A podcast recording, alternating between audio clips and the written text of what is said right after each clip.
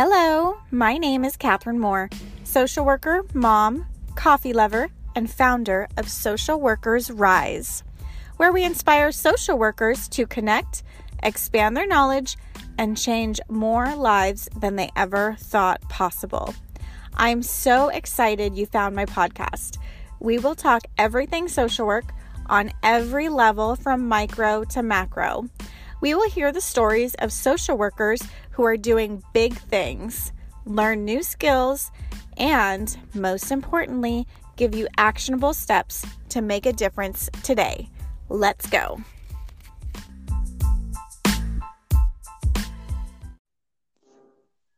Hi, Victor. How are you doing today?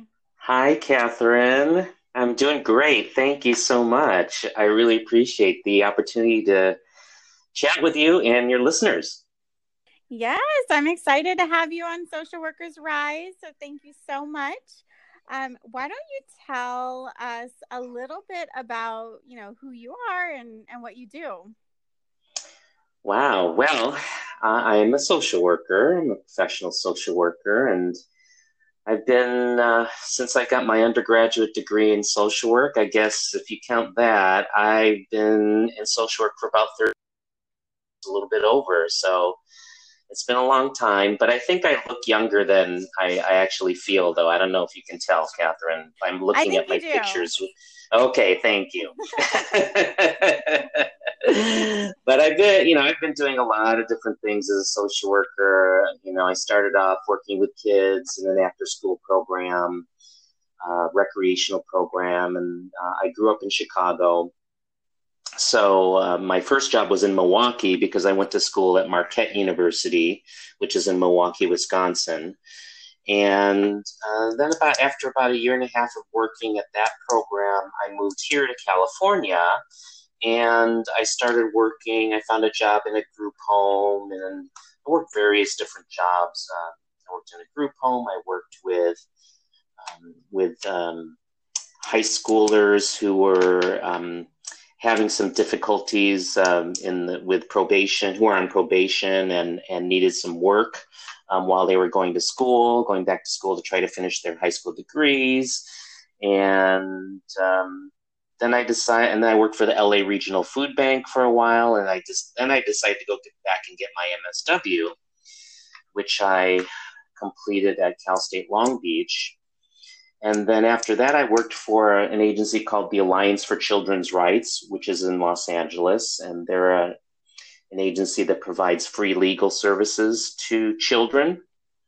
And it was there I, I, got to work with attorneys. They were all attorneys that worked there, and I was the only social worker. So I, I learned a lot about um, the law, especially when it came to child protective services, child abuse and neglect, and things like that. And then I decided to go back to school and get my PhD. So I went back to school to USC and I did a lot of uh, research on um, child welfare, child protective services, and um, and then I finished that my PhD and started teaching at Cal State Los Angeles. So that's kind of been my longest job in social work was teaching at Cal State LA since about 2002. So I retired there, retired from full time teaching, although I'm still teaching there part time, and uh, now doing some consulting work in the community on uh, child abuse and neglect issues locally. And uh, as you know, uh, during that time, I was also uh, ran for city council here in my city of Artesia, which is about uh, 15 miles southeast of downtown Los Angeles in Los Angeles County. So I was a council member here for about a little, little almost 12 years. And uh, and so I like to tell people now that I'm a recovering elected official. yeah, that's awesome. Wow. So you have got you have experiences in a lot of different areas and different populations.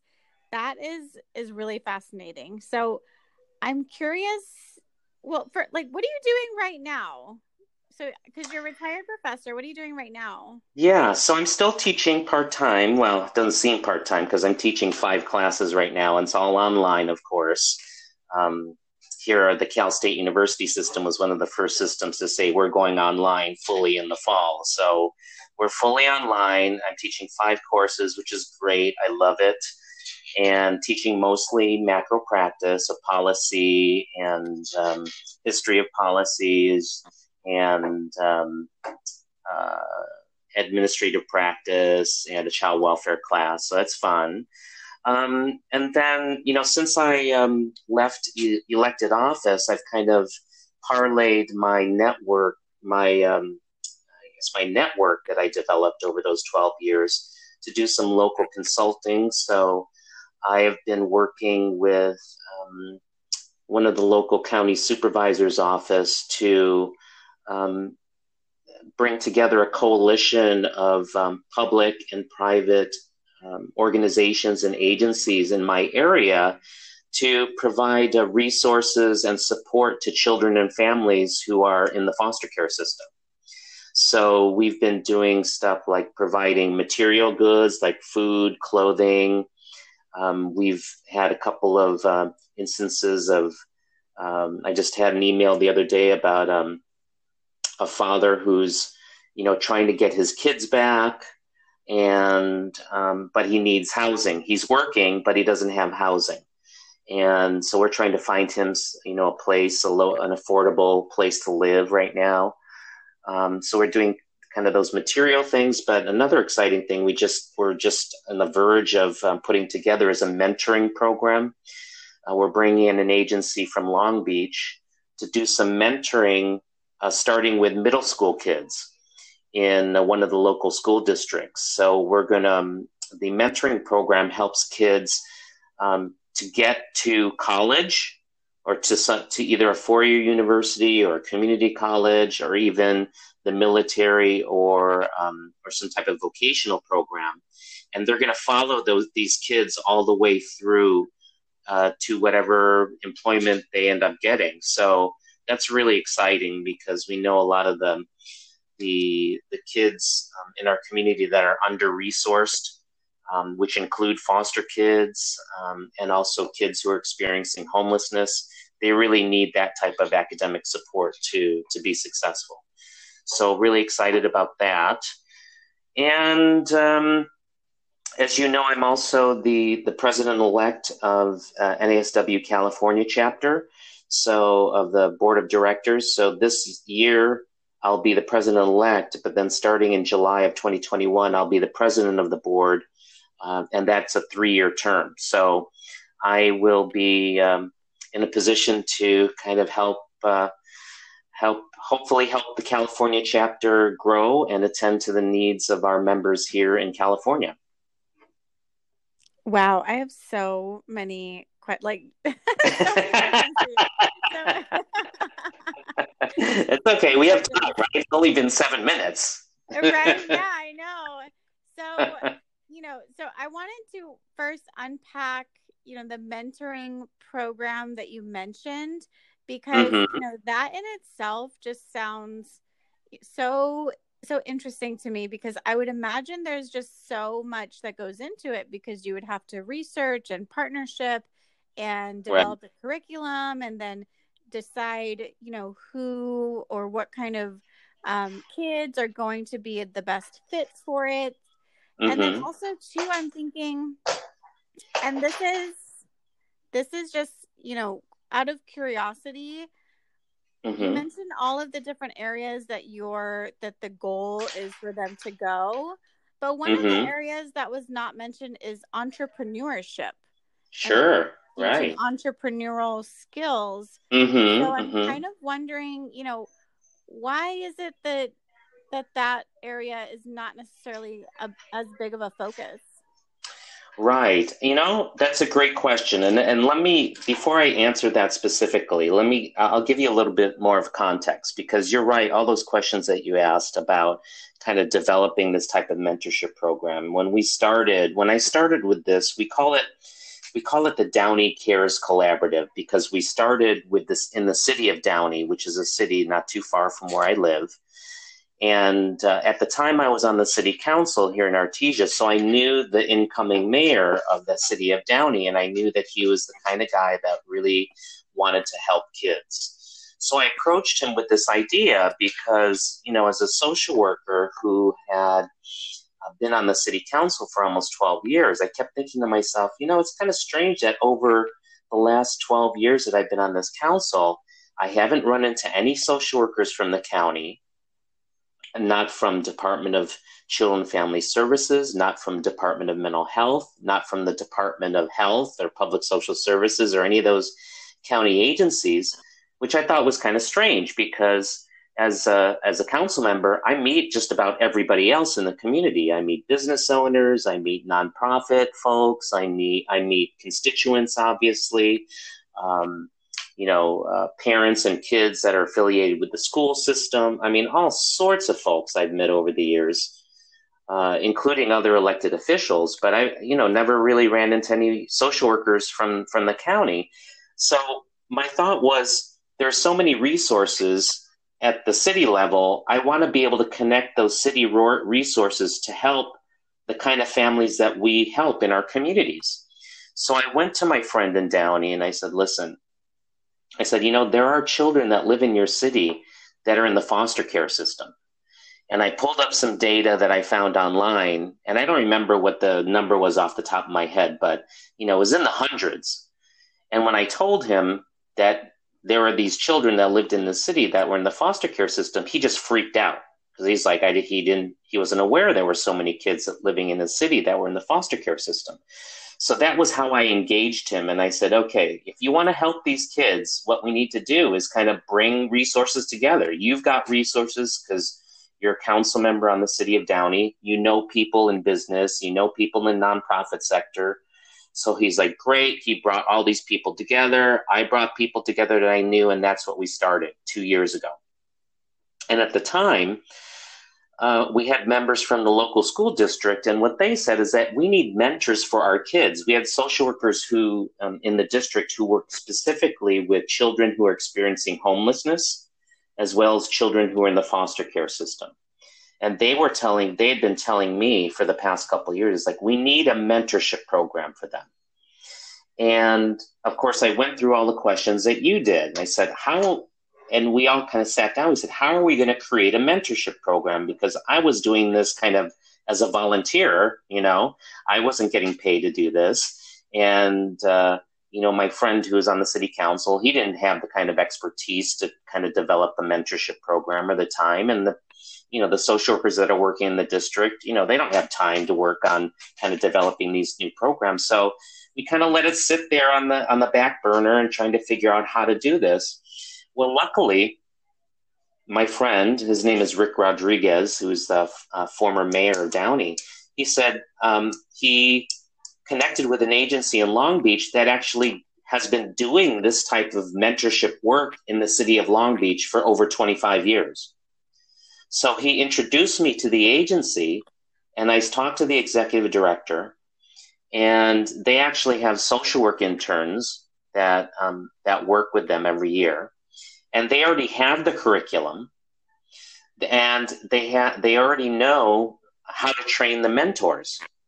So what we talked about last week was for them to to pilot a program in in the uh, in one of the middle schools well, now not in the middle school because of COVID, but they're going to identify middle school kids in the district and hopefully and uh, start and have them be a part of this curriculum. And then we, um, in the city of Downey, we would work on actually recruiting mentors.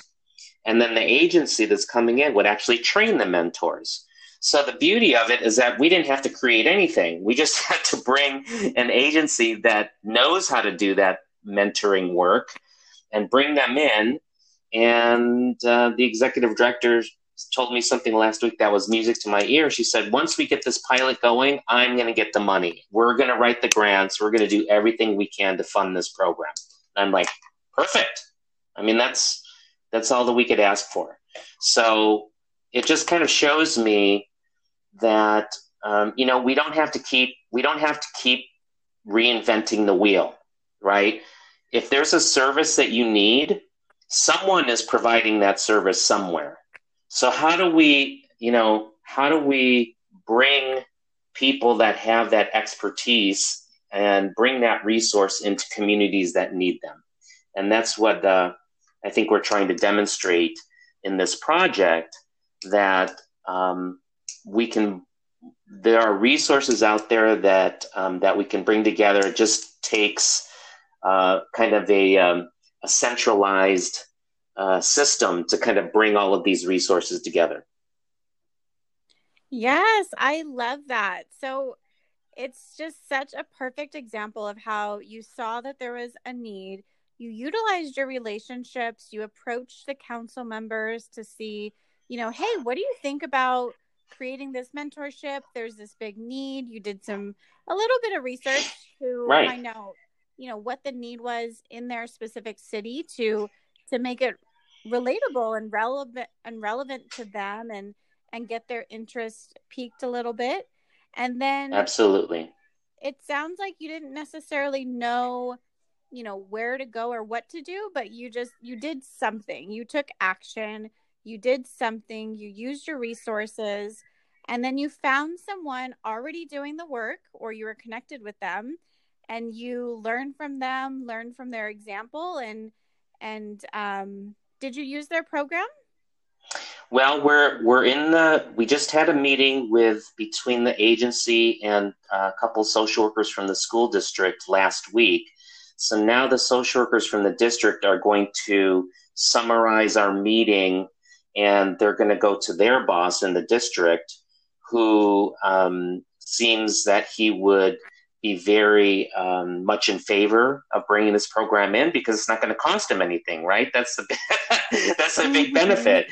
So um, I'm pretty sure that come January we're going to have that program running, and uh, you know the we have to start recruiting mentors now in the area. We're targeting, you know, we're looking at if we could start off with in January with like 50 kids. Um, that would be the capacity that they could hand the agency can handle. So if we could start off with 50 kids, I think that would be it would be uh, wonderful. So I'm looking forward to that. Hopefully uh, after the new year. Yes, that's amazing. That is so amazing. I love that. So, I mean, one of the main objections I hear from people about doing something or fixing a problem is they just don't really know like what to do. They don't have all the answers. They don't have a plan and my recommendation, I don't know if yours is different, but just do something. Get started, right. do something. Once you put yourself out there, then it's amazing how how it just starts to fall in line and you get connected with people who who can help you and who are doing the work already that you can learn from. Right. Yeah, I, I totally agree with you, Catherine. I think, you know, if I look back over my career thus far, over 35 years in social work, I mean, there's no way that I could have known, you know, back in 1985 when I got my bachelor's degree that I would be doing what I'm doing right now. There's no way. There's no way I could have planned for it. Even if I had laid it out on a, you know, on a timeline, there's no way I could have planned it out. So I think there's a lot that, you know, I think a lot of it has to do with kind of trusting yourself and and kind of trusting your gut. You know, if there's something, I think if there's something that really you you find kind of burns inside of you or you know you kind of have that that emotional reaction like this is something that I have to do then I think you you know you do it. And you know whether it's what I found is that whether it's successful or not um, that you'll learn something from it. And it's something that will help you in the future. You know, like for example you know, I just got an email from a, a, a social work student who had heard um, a podcast that I had done. Uh, I think I told you about that with the University of Buffalo. And he was so excited to reach out to me because he was very interested in politics. And one of the things that he said was uh, that he asked me was, you know, if if somebody runs for office and they lose, you know, that could hurt their chances of getting elected. And then I wrote him back and I said, listen, you know, when I ran for off, I had to run twice for city council. I actually lost two times. And then on the third time, I won. And then I was on the city council for almost 12 years. So what, what that taught me, what, you know, what I take from that is that you know, I, I and I learned a lot for the two from the two times that I that I lost. I learned a lot about the process. I learned a lot about how to how to campaign, but it, I think all, also it's it's a matter of timing. You know, sometimes it's not the best time for you to do something, but you you know you try anyways, and you try to take something away from it. But I agree with you. I think you know we let sometimes our insecurity and our fear prevent us from doing things, right? I mean, it's not like uh, you know when back in you know when we were uh, roaming the earth and uh, you know having to be fearful because uh, you know a tiger was going to eat us or a lion was going to track us down. You know the fear that we have these days is really not for our safety as much as our own it's because we're trying to protect our own egos in in wanting not to fail in something. But i think if we just move forward like you said if you if you have something in your gut that's telling you you have to do something then do it. You're meant to go in that direction and you know, when when things come up, like I mentioned to you in my story, when something comes up, I mean, there's some there have been times I said, God, how am I going to do this? Well, you know, how am I going to create a mentorship program? What am I going to? How am I going to meet the needs of these these people and and trying to bring all these people together to and and but I just I just trudge my way through it, and then lo and behold, something comes up where somebody says, "Hey, we want to help you, or we want to join you, or we have this resource to provide to you. Um, so uh, I, think it's uh, we have to trust that you know we are on a certain path that um, we'll never know what the end point is going to be of that path, right? We won't be able to see past that particular um, event or that uh, activity that that we want to engage in. But trust that you know every step along the way is leading us to something that's going to be very very uh, profitable for us and for our and helpful to our clients in the future. Yes. Yes that's so true. And i definitely resonate with that. I feel like everything that i've done in my social work career i didn't realize it at the time but it all was building and building upon each other and everything that I'm doing now, I know is building for something bigger or different in the future. And so, you know, it's true, you just never know it. But I, what I have found over and over again is it's about the relationships that we have with other people. Yes. Mm-hmm. That really are are really the most powerful and and I've I've looked at a lot of successful people in our culture in our society and they get there because of their relationships which is what what social workers are so great at which is such an underutilized resource and strength that we have is our ability to connect and read people and create that relationship. You're absolutely correct. That's something that that i um, you know i start off when when i'm teaching my policy classes for example with my students my first lecture is always, and everybody knows this, it's not who you know. It's not, no, it's not, sorry. It's not what you know. It's who you know, right? And we all know that. Everybody knows that. Everybody knows that, um, that it's who you know. It's a network that you build that, that brings you, can help you to be successful. And, you know, people in all sorts of professions and know that. And of course, social workers know that as well but what I think social workers see is that um, you know we we have a we have a value we place a value on relationships, but we limit it to our clients, right? But there's a value, as you said, in relationships with other professionals, other social workers, relationships with people in our communities, with elected officials. Um, that's something that I've been working on uh, and I'm going to continue to work on here in with NASW here in the California chapter is I want to I want to especially now in this context where a lot of social workers are talking about you know how do we how do we work for structural change? And you know in my region we've had social workers that have come to meetings and saying listen we're very concerned about the relationship of law enforcement and local, you know, and communities, uh, about the lack of investment in communities, and they want to know how to change that. And from my point of view and my experiences, the only way to change that is, or the, you know, not the only way, but I think the the the the best way to change that is by getting involved in your community, by actually engaging people in your community and engaging. Um, one of the things that we're doing in our region is I'm helping social workers to, to learn about local government and to engage their local elected officials. So it's those types of relationships that I think we need to look outside of our our specialist bubbles that we create for ourselves and say, you know, we need to create relationships with people outside of our specialty. We need to create relationships with people, um, diverse people in our communities, and with relationships with people who have power and resources that um, that can help our clients and our communities.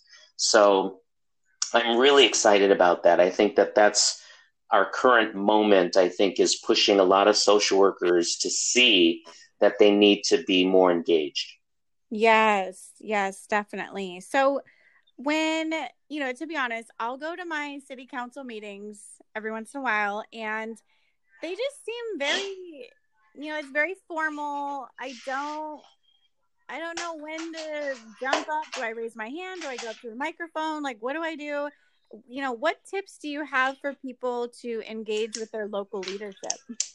And there's That's some background noise going on. I'm not sure if, yeah, there we go. Okay.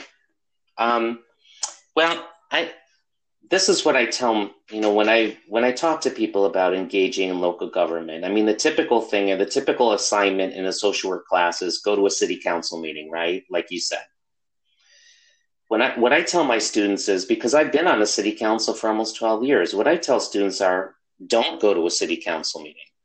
Because as you know, city council it's like it's like someone you know it's like someone showing up to your agency and sitting in on a um, on a staff meeting where you're doing case consultation right do you expect the regular person off the street to come into your you know case consultation staff meeting and understand what any everyone's talking about? No, no, no one. Unless you're, you know, unless you have an education in social work, you're not going to understand all the lingo, all the, you know, the terminology, the the acronyms that we throw out. Right? No one's going to understand that. It's the same thing with a city council meeting, right? And if you come to a council meeting unless you know what you're looking for or you understand the language or how things work, you're not going to get anything out of a council meeting. Believe me.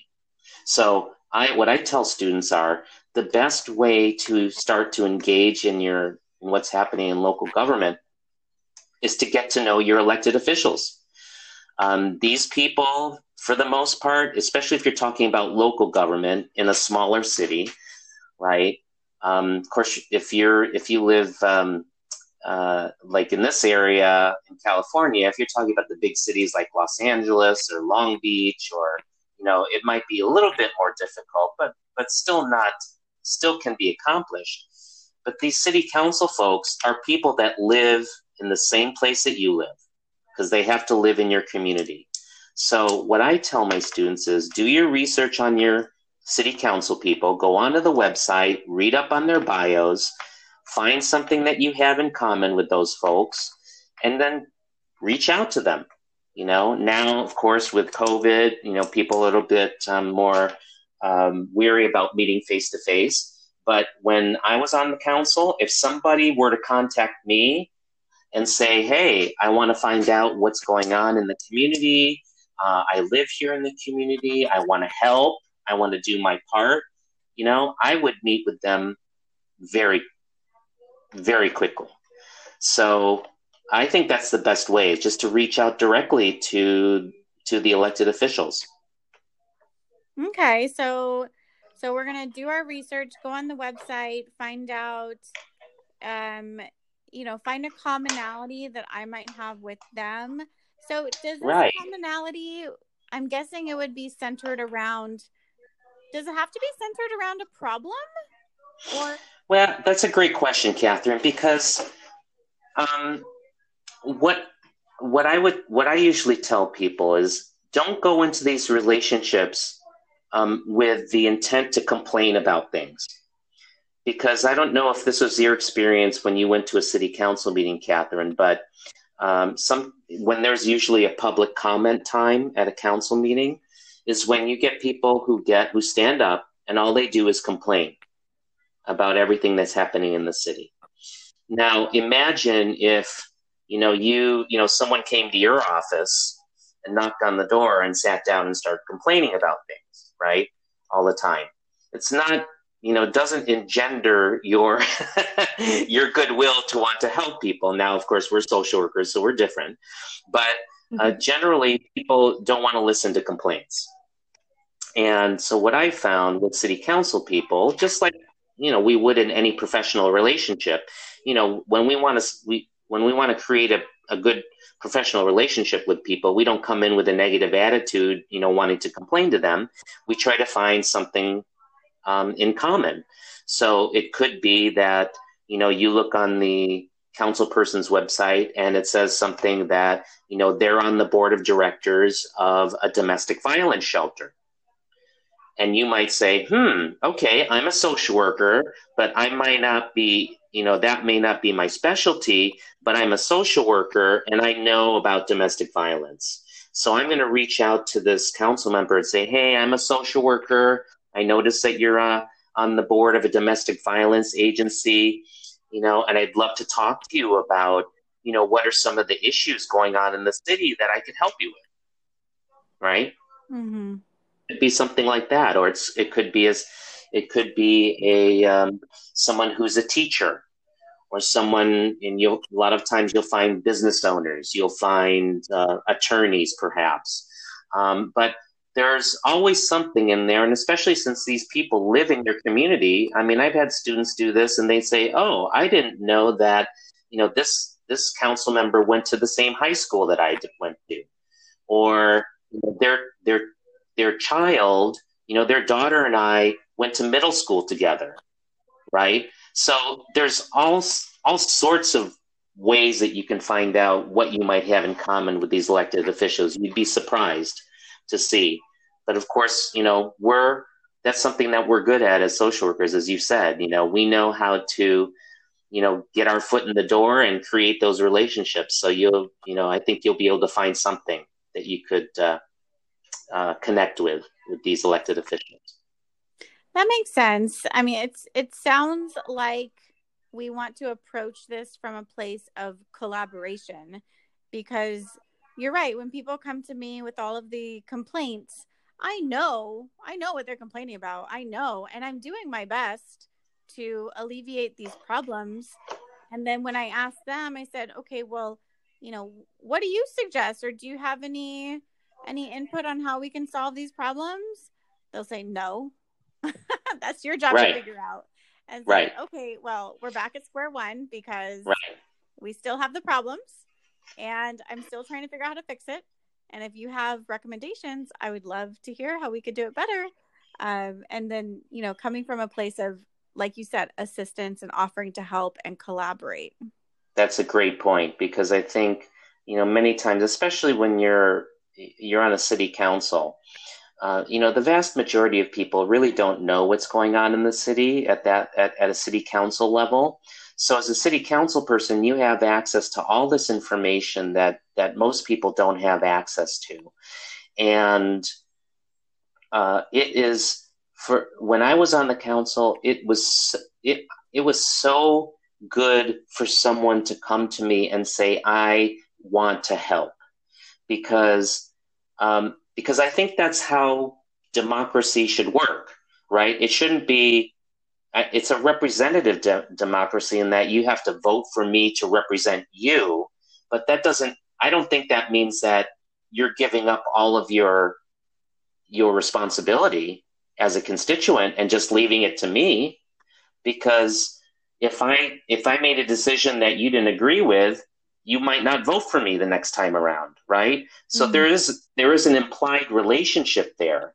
So wouldn't it be better if we work together so that you know you could get what you wanted for the community and then if if you get what you want for the community then you'll look at me favorably and you'll want to reelect me to the council so it's a win-win situation right if you're if you come in with complaints and and problems and you know it, to me it's like okay you you're just you just want to complain and leave and just leave it on my lap like you said. Well guess what? I've got 50 other things on my desk that i have to do right? But if you're willing to come with some solutions and you can you can help me figure out solutions that would be easy to implement or not easy but that that i could that are feasible right that we can work on together. And maybe you could bring some of your neighbors or other people in the community that are that are interested then that's a win-win situation right? And i think that's those are definitely possible scenarios that could occur if we approach it in that way. Mm-hmm. For sure. Yep. And so i'm wondering you know how do social workers get involved in policy? How do we make that transition from you know, BSW or MSW, which is primarily clinically focused. There's some macro tracks, but how do we you know, even get into that realm? And what advice would you have for someone wanting to get involved in politics? Right. Where there there are a lot of different ways to do that. Some of the ways I've already talked about um, already, and that is to making connection with people that are elected.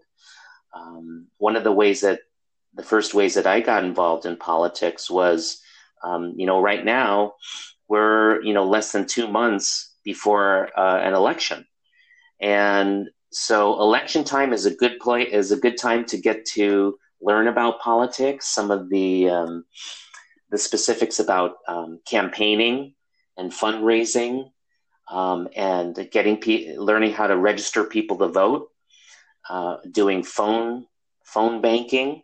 Uh, I even just found out the other day that people are now text you know they're doing text to try to get people to vote you know and things like that. So there are all these different things that, that campaigns are doing.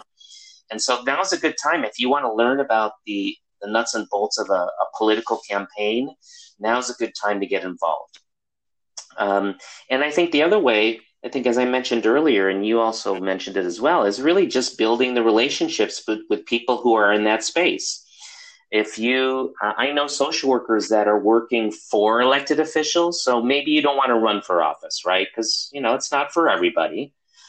But i know social workers that are working for elected officials. You know they may be uh, working in their local office.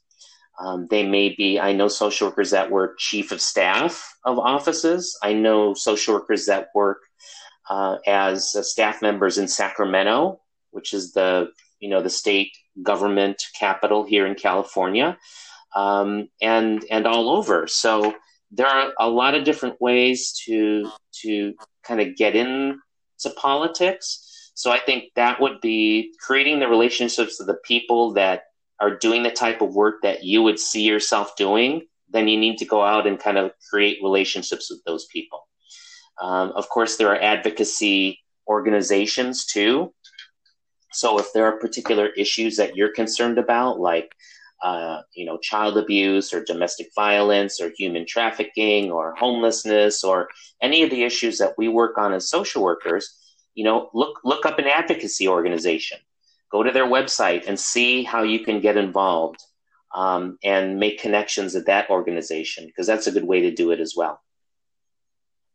I love that. Yeah, that's it makes it very very simple. I like the way you, you know, provide some clear guidance on that.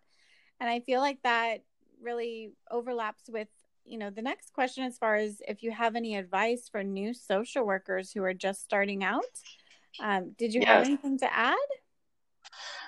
Yeah, I mean, I, well, yeah. Let me let me add, um, let me add this, and I, I kind of alluded to it earlier, and that is that um, you know, and I and I've I've told this to, to to my students and other people that I've worked with in the in this in this arena, and that is, um, you know, just get out there and network, just network, network, network, and there's so many venues um, where you can do that.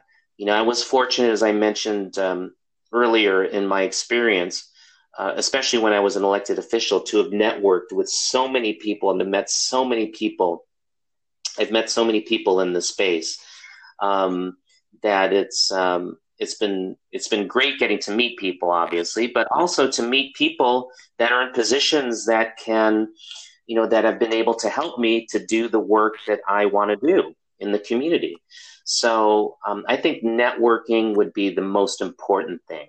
One of the things that helped me, I know I mentioned NASW earlier, and uh, since I'm the president elect of the chapter, I'll, I'll just put in a quick pitch to you know to look at being a member of NASW because um, NASW as a member, I was telling this to somebody the other day, to one of my students. I said, if you want to pay your you want to pay your fee and be a member and you just want to sit there and wait for something to happen, then I would say don't waste your money. Mm-hmm. Okay. But if you're gonna if you're gonna pay, because as a professional, it's a pretty hefty fee. You know, it's like what, like over two hundred dollars, I think, a year to to join as a member. Uh, then, but if you're going to use that membership to connect with people, to connect with other social workers, to be to volunteer to be a part of the governance of the chapter or even at the national level. I mean, I've I've held all sorts of positions in NASW, not only at the chapter level but also nationally. I got to be I got to serve for 3 years on the national board of directors. I've served on PACE committees, you know, to endorse candidates for not just for federal office but also for uh, for statewide office in California and local office. Um, I've got to plan conferences. I got to, you know, go to conferences and meet social workers from up and down the state and all over the United States.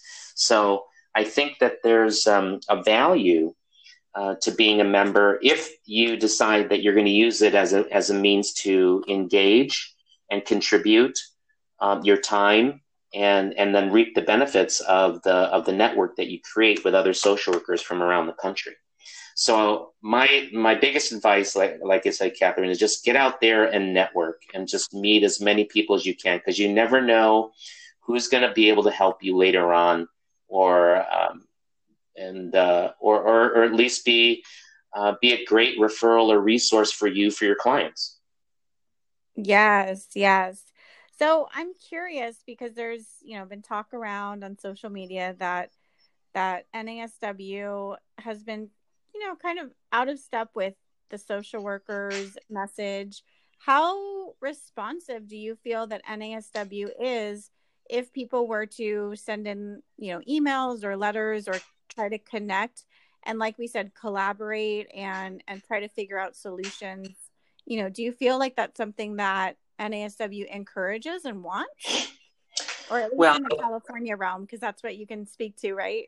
Yeah, I mean, I could definitely speak to the California realm, but I think, uh, you know, overall as an NASW member, and I've, I've, I've posted this on a couple of at a couple of places because I, I know what you're talking about, and I've read some of the the, the um, the um, you know some of the chat and the the posts that are going back and forth um, regarding NASW.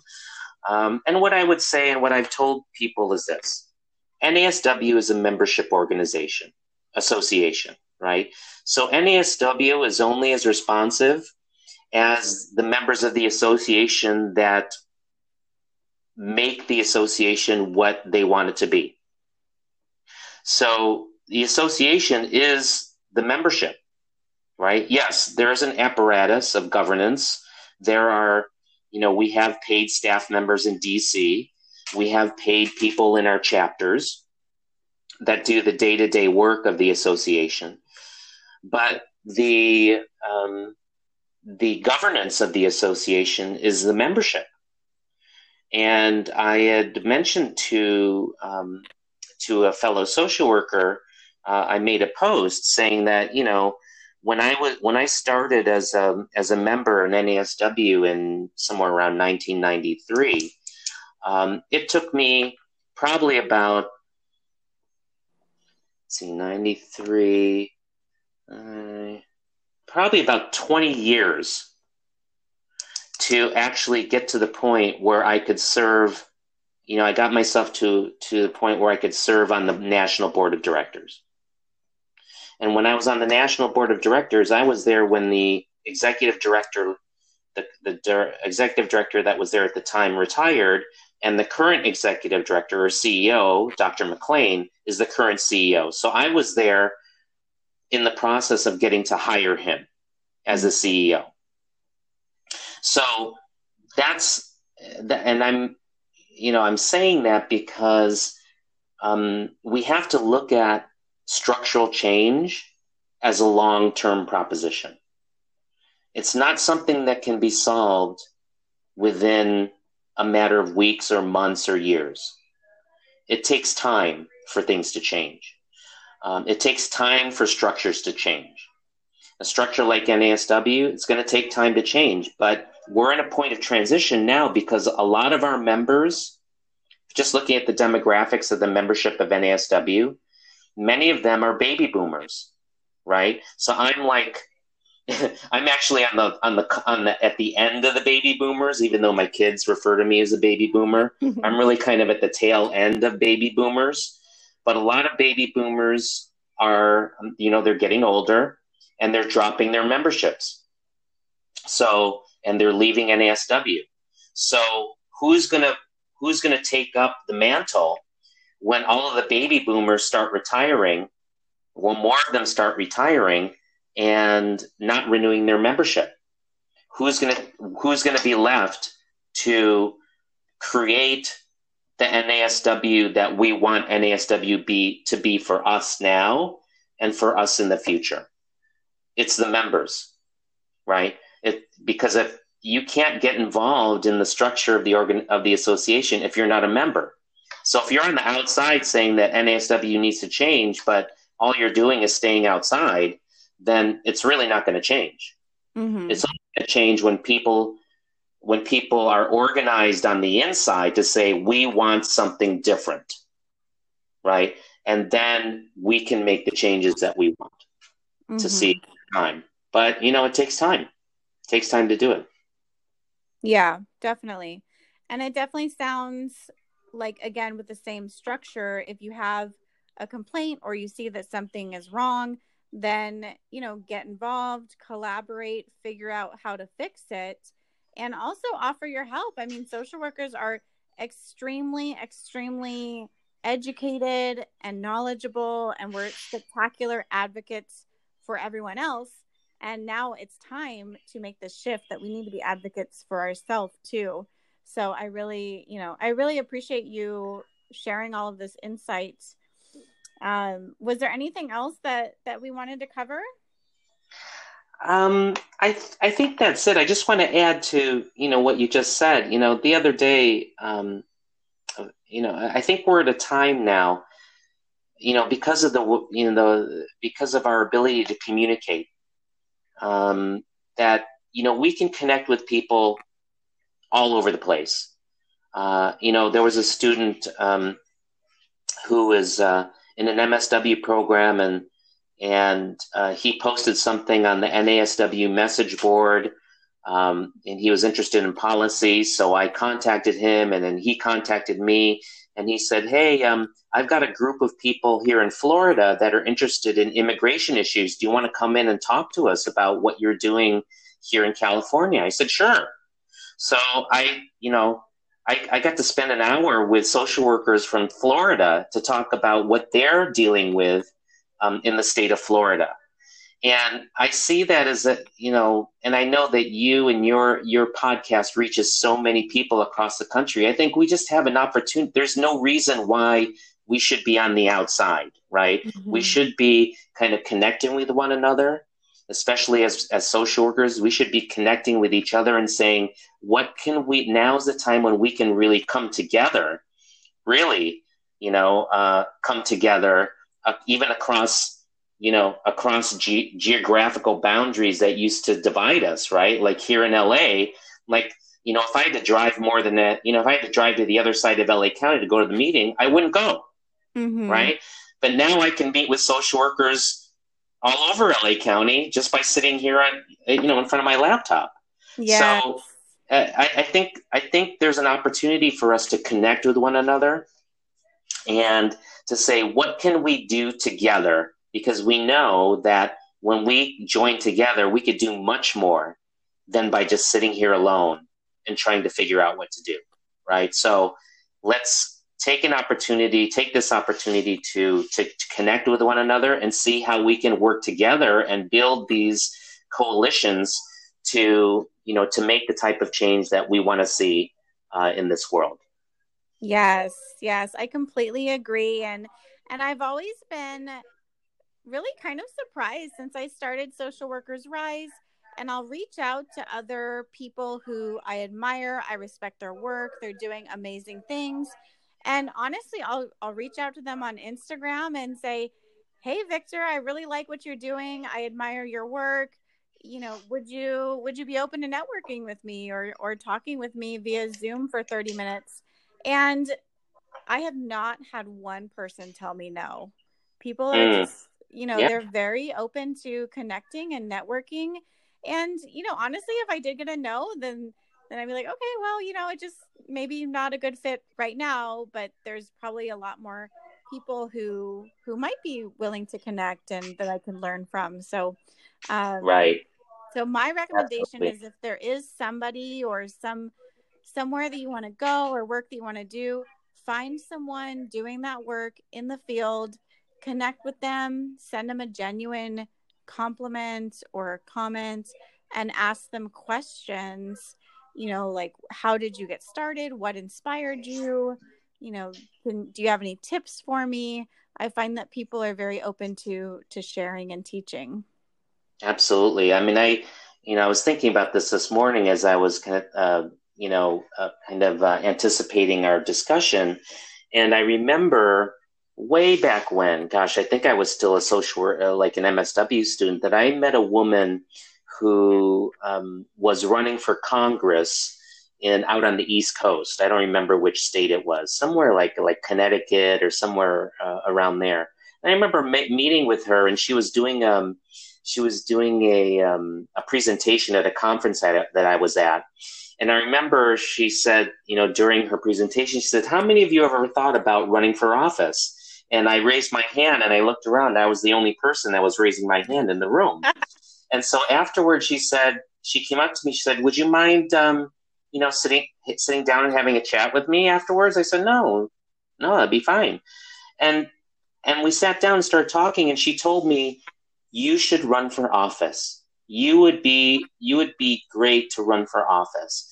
And when I thought I thought about that this morning and I said, you know, I can't even remember her name, but she was probably one of the first people that really kind of put it in my mind thinking I could run for office. And to have someone who was actually running for office herself, even though she had never she wasn't had won, but she was a social worker. So she was the first person that kind of put it in my head that I could do that. And you know, I think there are a lot of social workers out there that would love to be contacted by a social worker who's just starting out, um, like the email I told you about a little while ago.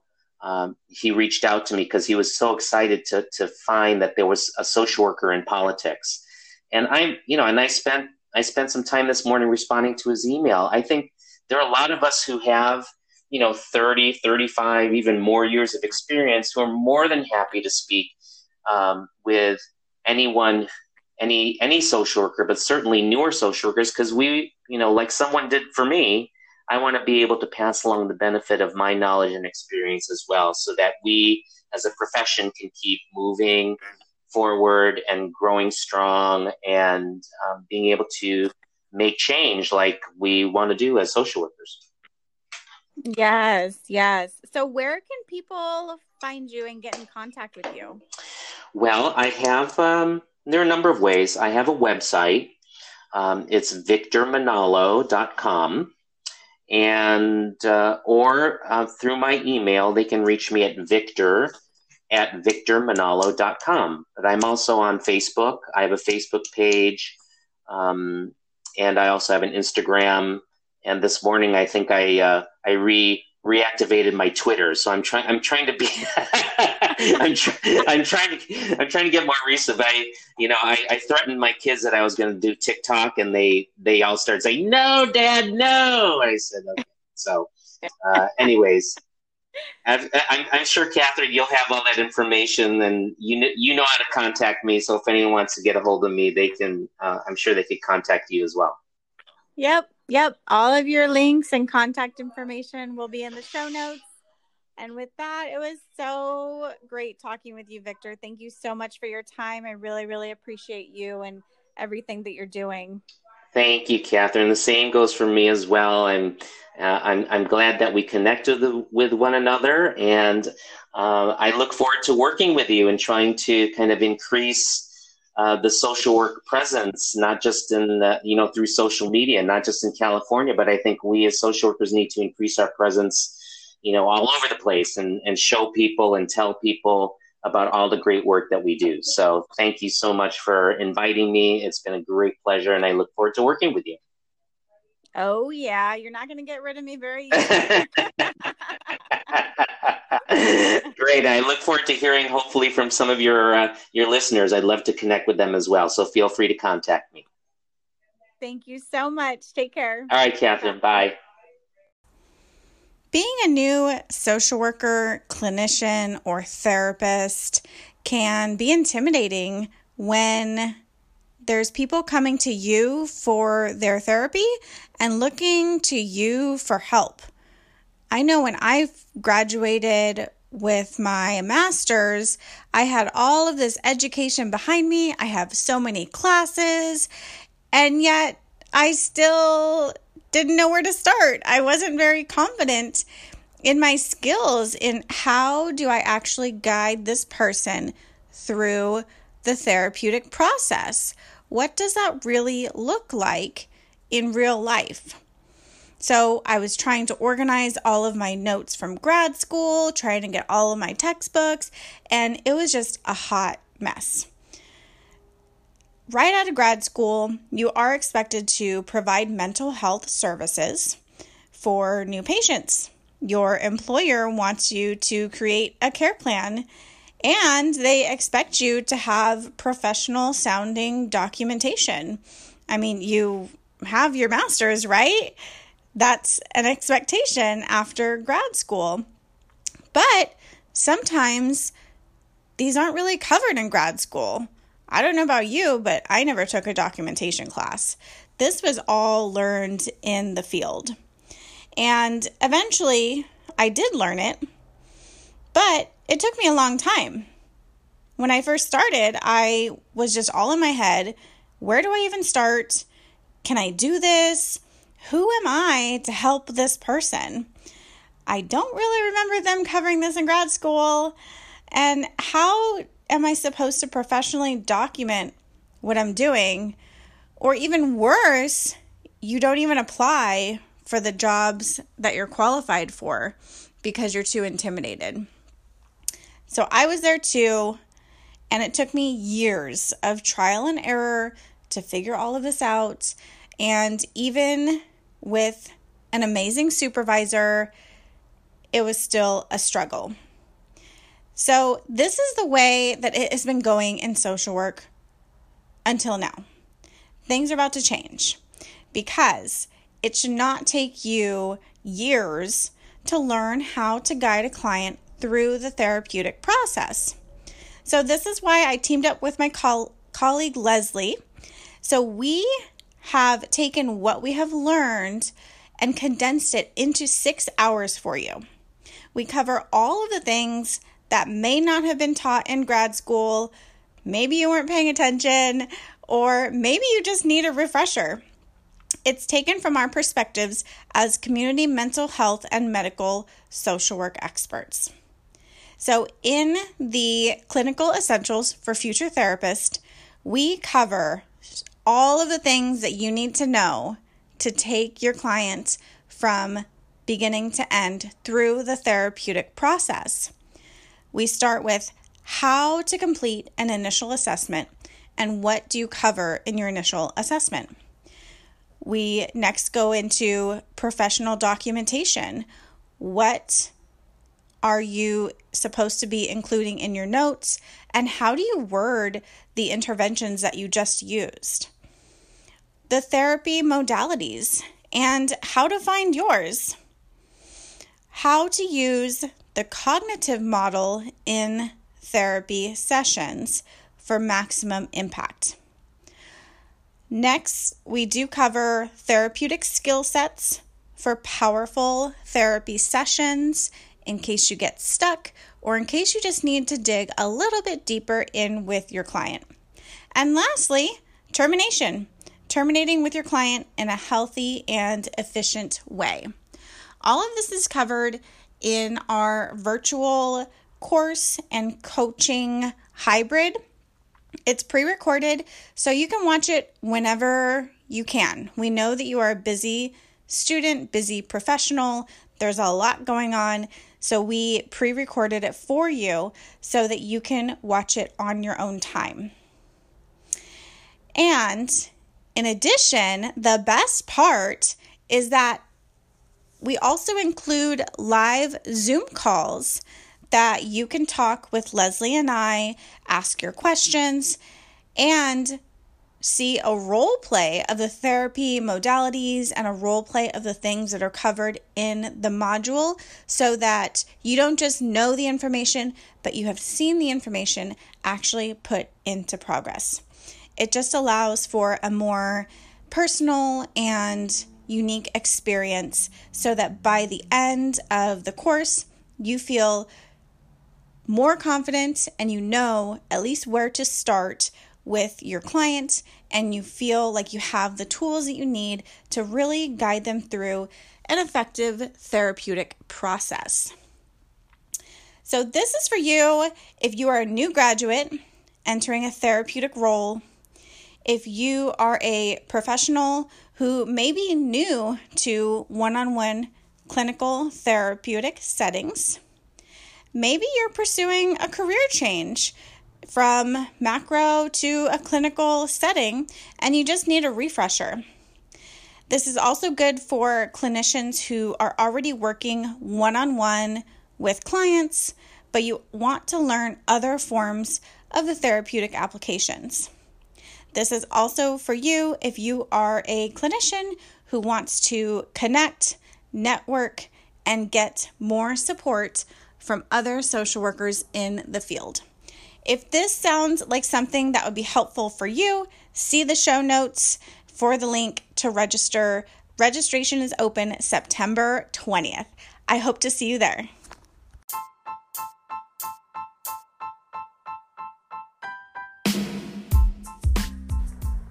Thank you so much for listening to another episode of Social Workers Rise.